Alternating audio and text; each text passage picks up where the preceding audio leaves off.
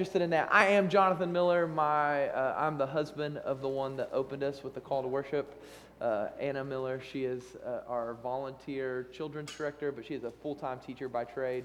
And that was Jameson, our son, that was with her. We got another one, Judah, somewhere. But, uh, anyways, so I co lead alongside of Kyle, and we are glad that you would choose to gather with us to worship this morning and to be a part of our service as we continue to center on Sunday mornings around the season of Lent. And so, and not just Sunday mornings, but collectively as a people, uh, we've invited you as a community to sort of journey through the Lenten lands with us. And we've done that by fasting together and, and different things. And so, if you have questions about that or you want to know more, get resources, we'd be glad to connect with you. But for Sunday mornings, we're continuing through the lectionary passages that have been used for thousands of years by the church at large and millions of Christians will gather this Sunday together to hear these uh, scripture passages read. And so we're going to find ourselves in Genesis 15 this morning. If you have a Bible and you want to turn there, or a phone, or you can follow along on the screen as well. But I'm going to read this passage for us, and then we'll move into our time of our sermon. It says Genesis 15. After this, the word of the Lord came to Abram in a vision. Do not be afraid, Abram. I am your shield, your very great reward. But Abram said, Sovereign Lord, what can you give me since I remain childless? And the one who will inherit my state is Eliezer of Damascus. And Abram said, You have given me no children, so a servant in my household will be my heir.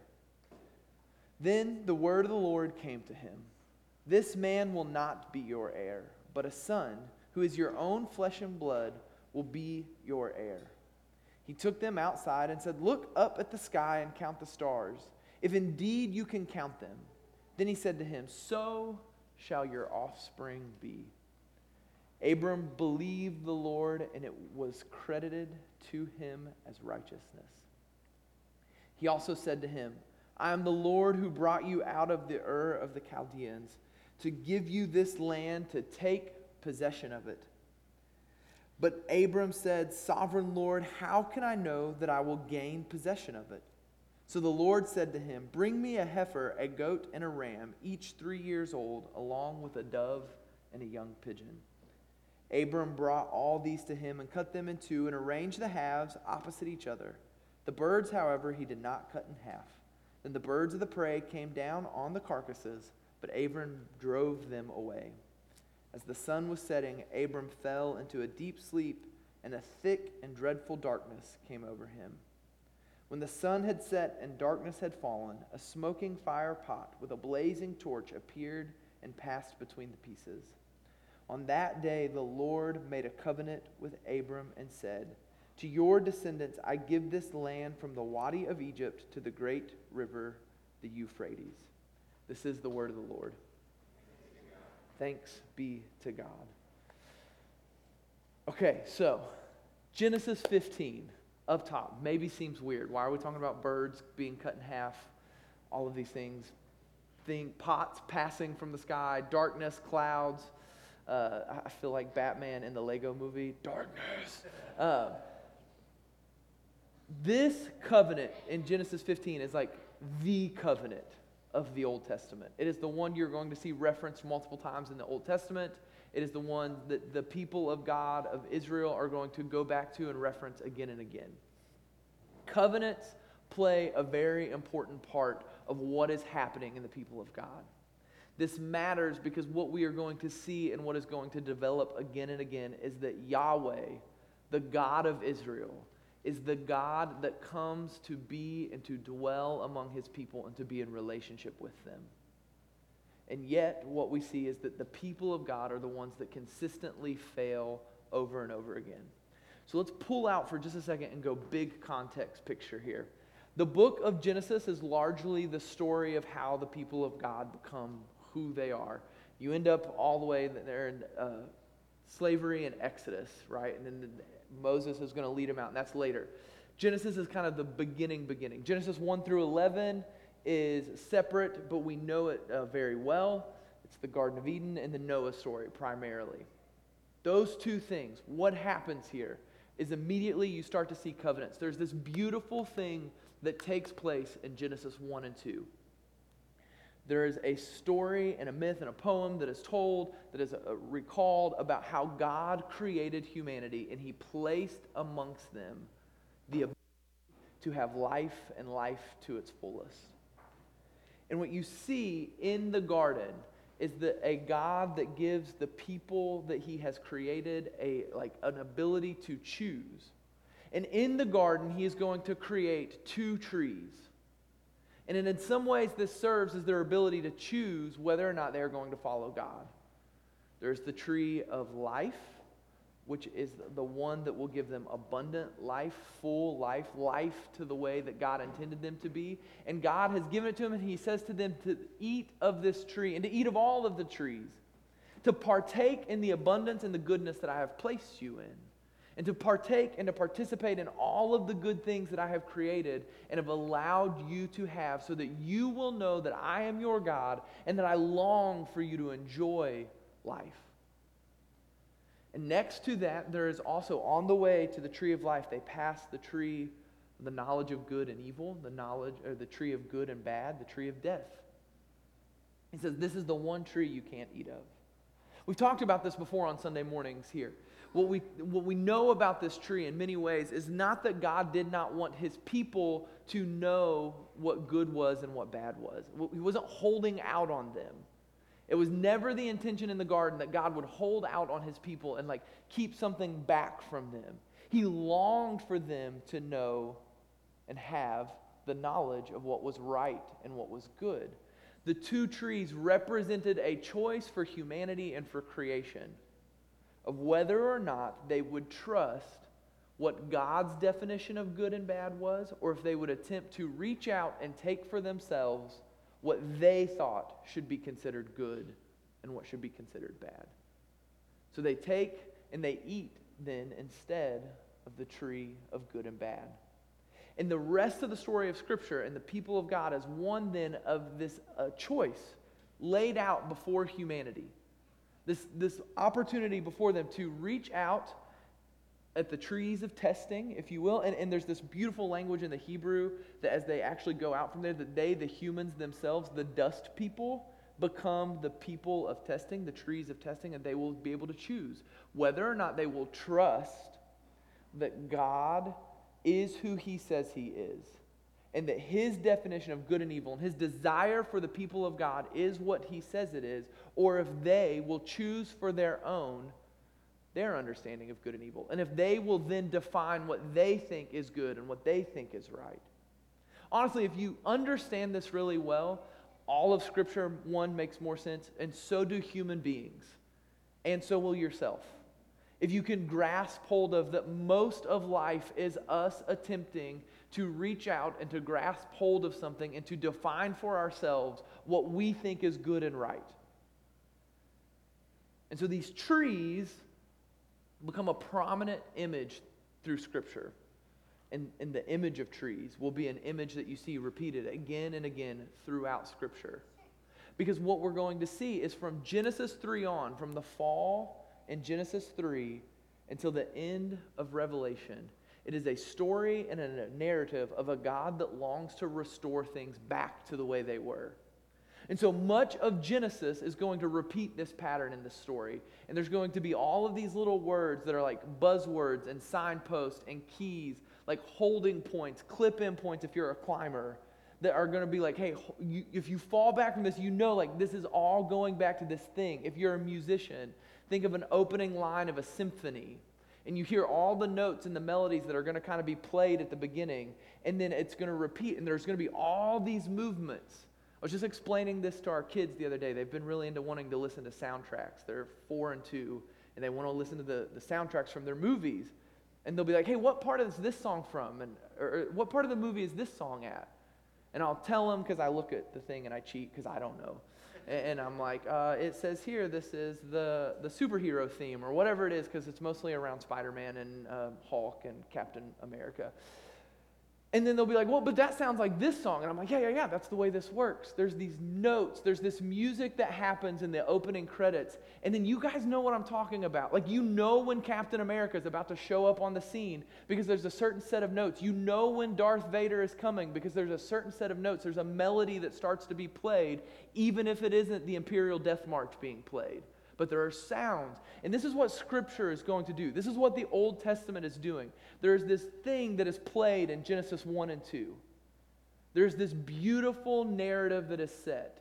And there's going to be all through Scripture, there are movements that are hearkening us back to this that are seeing that this is what God intends is for us to be found in his garden of abundance and to be in relationship with us where he defines what is good and is right and we are called to live in under that and there is also going to be the minor key notes played right that you see the tree and the choice of good and evil gods of our own trying to make ourselves into gods. And this is going to be repeated through Scripture. You see it immediately, Genesis 1 through 3. You get it, go through it. Noah. Noah comes, Genesis 6. And what you see is that there is this opportunity for him to create this tree of life in the ark. And I say it's an opportunity to create a tree of life because in the Hebrew, the same word is being used when it talks about the tree of knowledge of good and evil and the tree of life. What the boat is made out of is the same word that's being used. And they're being invited to come in to this shelter of this tree where life will be preserved. And you think, obviously, this is a good thing. We're going to go back. It's going to be like it was supposed to. God's going to reset everything. No sooner than they get off the boat, Noah chooses to pull from the vine and drink wine and depart from what God had called him to. The word there for vine, same word that's being used for the boat, same word that's being used for the trees in the garden. It is always these two trees that are in competing, like, contrast with each other. And so then this theme is going to continue. So you go from Noah. Noah chooses the wrong thing. So we get Abram. Genesis 12, we meet him, and we're given this promise. And undergirding all of these promises, fun theological word here for you, is the proto evangelion, the first gospel. And it is the promise in Genesis 3 that the serpent will be crushed under the seed of her offspring. That there is something that will be planted, that will grow, that will crush the offspring's, or the serpent's head. And each of these promises are hearkening back to that first promise. And so we see Noah, and then we get to Abram. And Abram shows up on the scene, and what he is told is that he will lead this nation. And he, there's all this beautiful stuff in 12 and 13 and 14 where he's always meeting God at trees on high places. And it is a resetting and a recreating of Eden. This is what God longs to do in and among his people is to return them back to the abundance and to the goodness that he promised and intended them to have. And he wants them to trust and to know and to see that he actually is who he says he is. And that he is good to, re- to fulfill the promises that he has given them. But there's a pattern. There's provision from God, there's an abundance, there's a promise that he invites them into it, and then there's failure. And then from that failure, there is further pursuit by God to repeat the pattern to give them provision once again. As they settle into the provisions that He has given them, He will promise them something and they will fail. And then He's going to repeat. And we talked a lot about this last week in our first Sunday as we talked about the, we were in Exodus. And we were talking about the, this, the people of God wandered through the desert, that they found themselves repeatedly in this place and in this moment where they were always failing. And even in Exodus, right, we talked about this, that Moses knew as he's about to usher these people into the promised land, he immediately is like, But you're not going to be able to do it. I've been with you for 40 years, and we have been the people that have been recalling and retelling of how we fall short of this. And it's pointing to something. It's pointing to the one that can and ultimately will do what they are supposed to in Jesus Christ. And so we meet Abram in this moment. He's been told that he will be the father of a nation, that he will be the one that will allow this people of God to become who they're meant to be and to allow heaven to come onto earth as it was intended to be and to allow, and you start getting into Jerusalem and the tents and all the things that are supposed to come that we're pointing to later. Like it's all a recreation of the garden. It's all garden imagery. It is all bringing us back to Eden where God's abundance is inviting us into rest and inviting us into trust, inviting us into this place where we are allowed to just like be and to exist and to be like the fulfillment of what God intended us to be. And so Abram is given this promise. And things have happened, and he's been wandering through the desert. And in chapter 13, there's a, he splits with his brother in law, and it's a, actually a nice way to understand and see biblical uh, conflict played out well. And they go their separate directions, and Lot gets the good land, and Abram gets the bad land. And God says, Trust me. I know it feels like this isn't going to work out for you. I know it feels like this isn't the best place for you to be, but trust me, I'm going to fulfill the promises that I've given to you. And in chapter 15, we kind of meet the culmination of Abram's frustration. He's old in age at this point. he's saying that there's no way. There's no way, God, that you can actually do the thing that you said you would do. My offspring is a servant. And there's place in this for the ancient Near East that if you didn't have a boy, unfortunately, women weren't allowed to inherit the, most of what we were given passed down through families.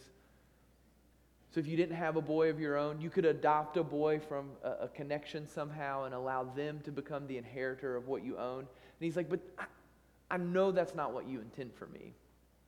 I know that is not what you long for me.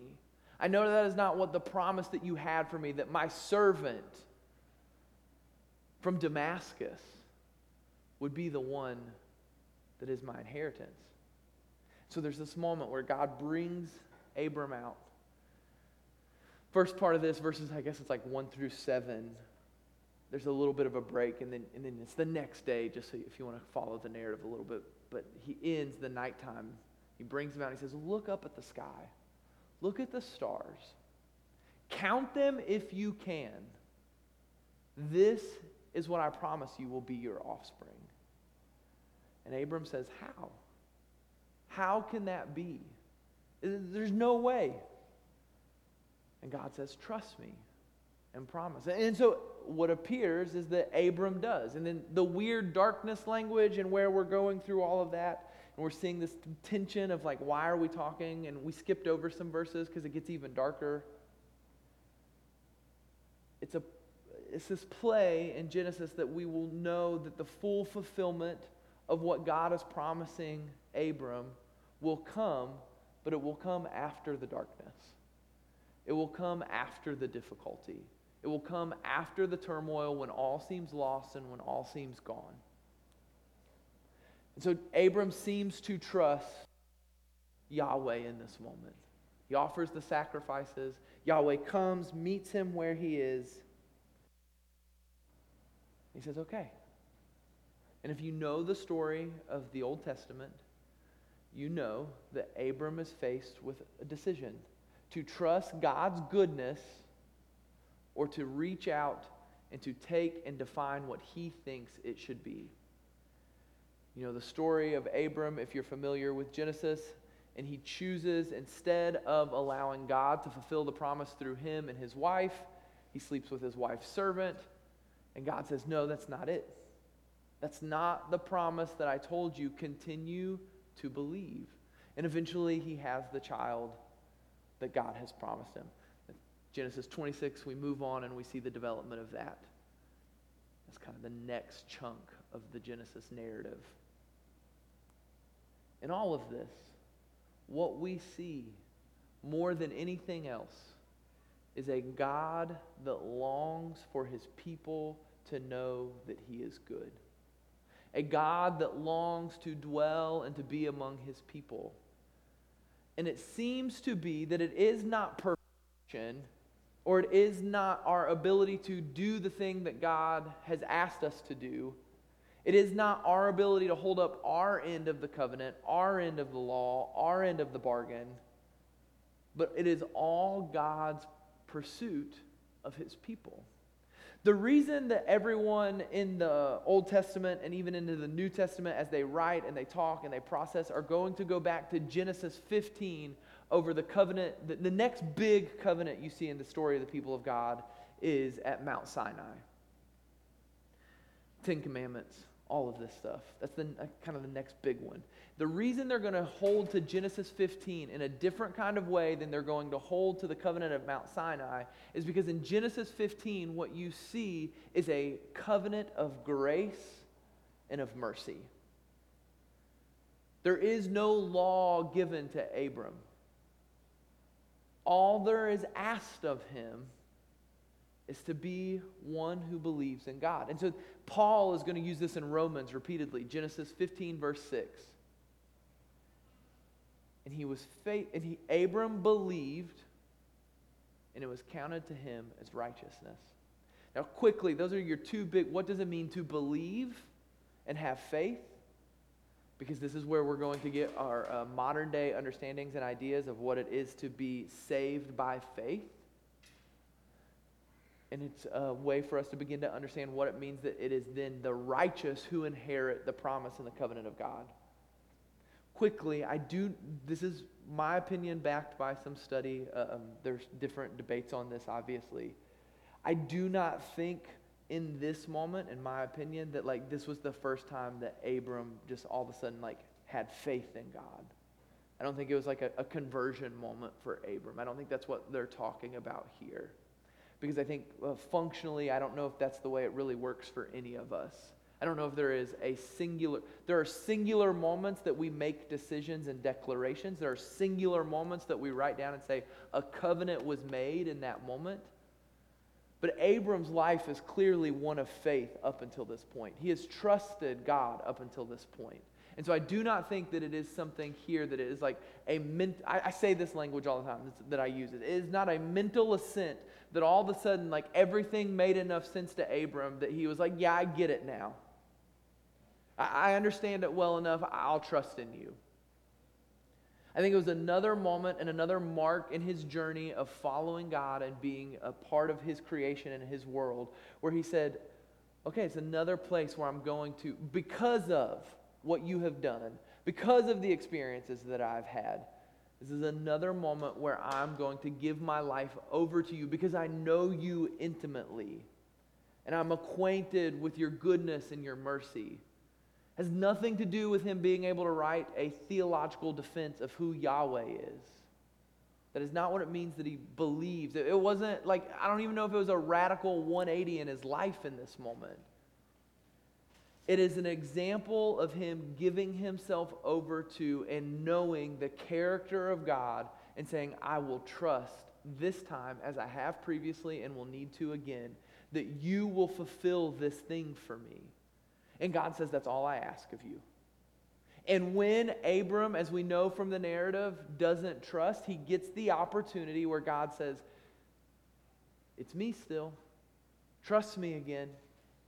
Trust me. If you're a parent in the room or you work with small children, you know the importance of reminding them that every time you confront them that you are not trying to take the whole world away from them you're saying, I, I want good things for you too. I long to give you good things. I, I want your safety and your protection.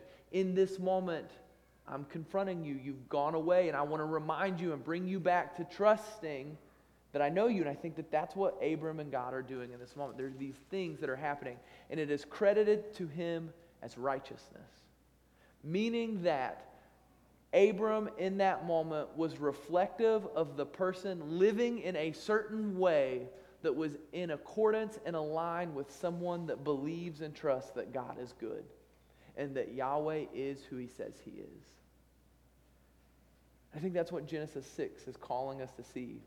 Is what we then are invited into knowing and being and participating in as the people of God today that we would be a group of people that trust and that know that God is good. And in that, we are not asked to then become or to do something that we can't be. We're not held to some standard. It is not a law or restrictions that are then placed onto us. In that moment, what we're invited into is to participate and to rest in God's goodness and His abundance for us. And yet, just like the people of the Old Testament and of the New Testament and of the patristic church and the medieval church and the 18th century church and the 20th century church of our parents and now us in the 21st century, we too are constantly faced with the opportunity to trust in God being who He says He is, or to reach out and to make for us our own gods and to define for ourselves what we think is good and right in the world. The difference being for us is that in these moments, unlike Abram, we have a different knowing and an understanding of what we see fulfilled in Jesus Christ. Jesus comes and he steps in to this covenantal relationship between God and humanity. And I don't see it as something in this moment where God was just fed up the way I get fed up when I walk into their room and I'm like, get out of my way, I'll just pick it up. You're not doing it right. That is not what God is doing. He is not a cosmic, angry father or parent with us. God steps into this moment through the flesh and blood of Jesus. And he says, Let me be a new and better Adam. Let me be a new and better Abram or Abraham. Let me be a new and better Moses, a new and better David, one that will allow this covenant relationship between God and humanity to go across all of the earth and that will open it up in such a way that we all get to become participants in this kingdom work that is happening.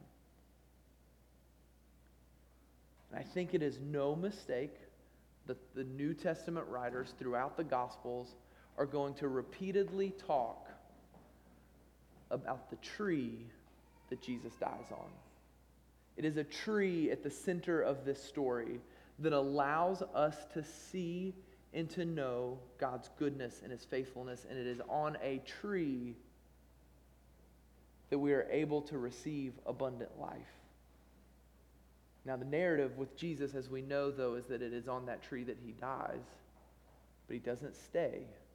Planted as a seed into the ground, and in the sovereignty and the goodness and the miraculous wonder of all of creation is that God raises him from the dead and now, the language that Jesus himself used in the Gospels is that he becomes the branch and we are the vine.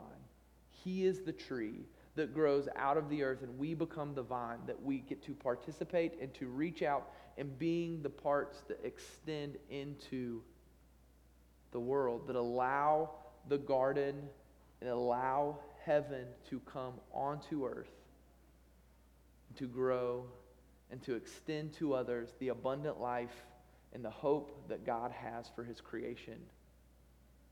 And so that's what we celebrate every Sunday at communion. We come and we receive the elements of the body broken for us and the cup poured out for the sins that we commit. And in like Lent and in our wandering and in our own futility and in our own failure, we recognize that we, just like the people of the Old Testament, regularly fail to choose correctly, that we regularly fail to do the thing that we know that we need to do, to live in and to trust God, to allow His abundance to overwhelm us to participate in all of the things that He longs for us to participate, to enjoy all of the things that He longs for us to enjoy, to have all of the things that He longs for us to have. And instead, we focus on the thing that we think we can't have or the thing that we think that we want. And just like the people of old, the Old Testament and of the New Testament, we repeatedly choose for ourselves gods of our own making, and we choose death. We choose our own knowledge, our own way of being, instead of allowing what Christ did on the cross to totally and radically transform us into a new way of being and existing. Because here is the reality as we come to the table and the band comes back up.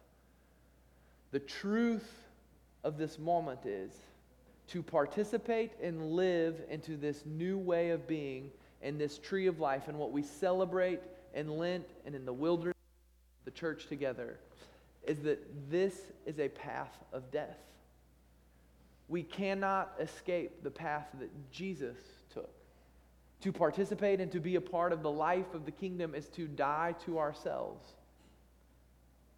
And as I love to often quote from David Foster Wallace, he says, You can choose to die one death, or you can choose to die thousands of deaths over, over, over and over again until they lay you in the ground. And that is the invitation of the cross to choose the death of Jesus and to die to ourselves. It's what we celebrate in baptism. If you have been baptized or would long to be baptized, we celebrate this laying to death the old way of being. This, we celebrate laying to death the desire for us to choose our own good and our own evil and to make for us our own gods. And we are raised to life in the life of Jesus. And we participate in that kingdom. And we live by His rules and under His reign. And we give ourselves over to that kind of freedom the freedom to walk away from what we think is good and to live into the glorious freedom of Jesus Christ and His life and His kingdom.